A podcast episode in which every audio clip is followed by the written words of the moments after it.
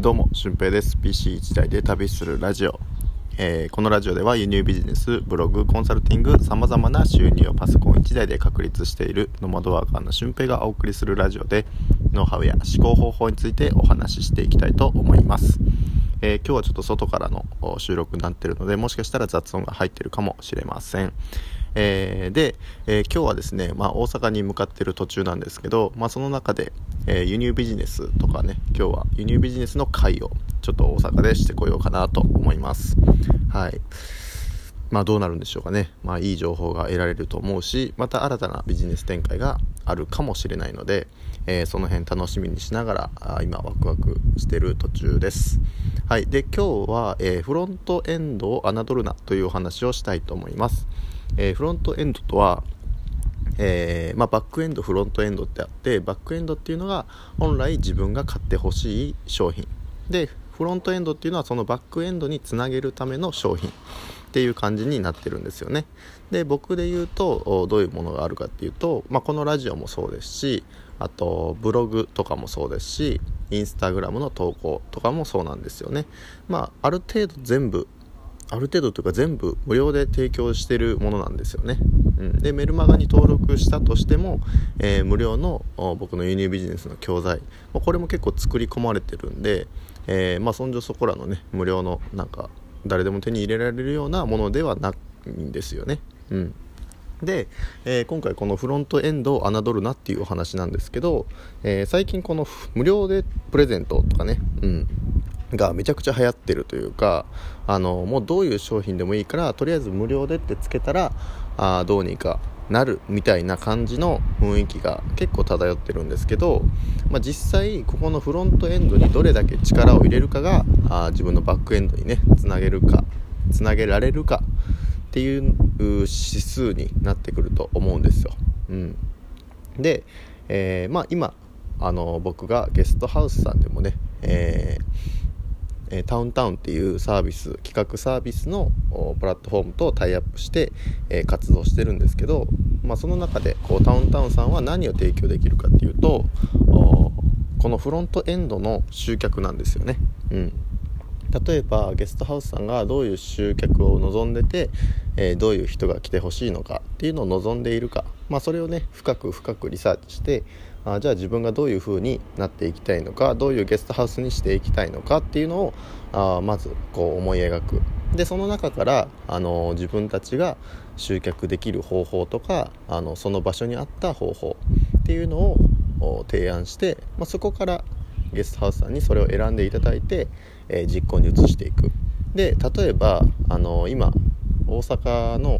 ゲストハウスで、えー大阪城の近くでねランニングステーションをしようかなっていうゲストハウスがあるんですけど、まあ、そこだと、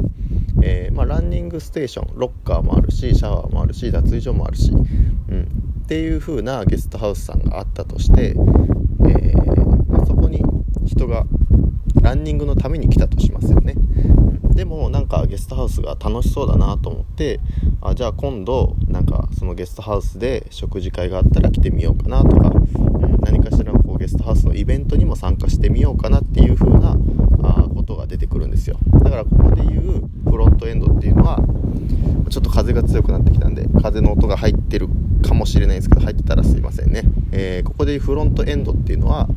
えーランニングステーションとして利用していただく。うん。まあ、それ1回いくらとかね月額いくらとか、まあ、そこの価格設定は何でもいいんですけどで、えーバックエンドっていうのはゲストハウスとして利用してもらうっていう風なことになってくるんですよね。でここのやっぱりフロントエンドをなんか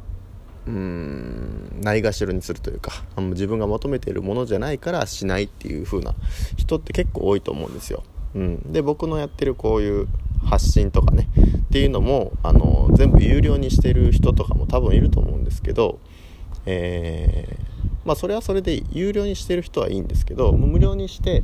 えー無料プレゼントがもらえるから登録してくださいみたいなことをね、えーやってる人の中でその無料の質っていうのがね問われてくると思うんですよ。うん、で正直この有力な発信をしている有益な発信をしている人の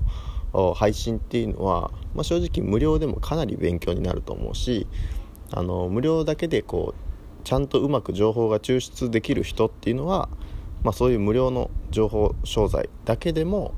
えー、うまくねこう収入が作れていく人もいると思うんですよ。うん、でもかつ濃い情報とか濃い関わりを求めたいなっていう人は、えー、このバックエンドであるね、まあ、何かしらのサービスを使うようになっていくでこのバックエンドに向かわせるためのこの最強のフロントエンドが必要っていうわけなんですよね、うん、だから今バックエンドの集客ができていないよっていう人はあのこのフロントエンドのね、えー、質っていうのをまた改めて、えー、確認した方がいいんじゃないかなっていうふうに思います。で僕自身もこう日々、えー、インスタのプロフィールを変えたりとかあと無料の、えコンテンツっていうのを、まあ、確認したりとかメルマガの今月の入りはどうかなっていう風なものをね、まあ、1週間ごとぐらいにフィードバックしてるんですよね。うんまあ、その結果、あの毎月あの登録者数っていうのは増加してるし、まあ嬉しいことにね、えー、まあ、こういう風にラジオで話すネタとかも見つけたりとかあとゲストハウスさんから声がかかるようになったりとかあと、まあ、旅人の方とかね、うん、どこの旅先がおすすめですかっていう風なことを聞いたりするんですよね。まあ、そういう風にして自分のフロントエンドを鍛えていけば結果的に、えー、自分が、えー、落とし込みたいバックエンドっていう風なあものにつながるので是非このフロントエンドを、まあ、ないがしろにしないように、えー、してみてください。はい、ということで、えー、本日の配信は以上です。で、合わせて聞きたいは、ランチスター戦略っていうね、弱者の戦略っていう風な話をしている回がありますので、そちらを聞いてみてください。ということで、本日は以上です。また次回の配信でもお会いしましょう。ほなまた。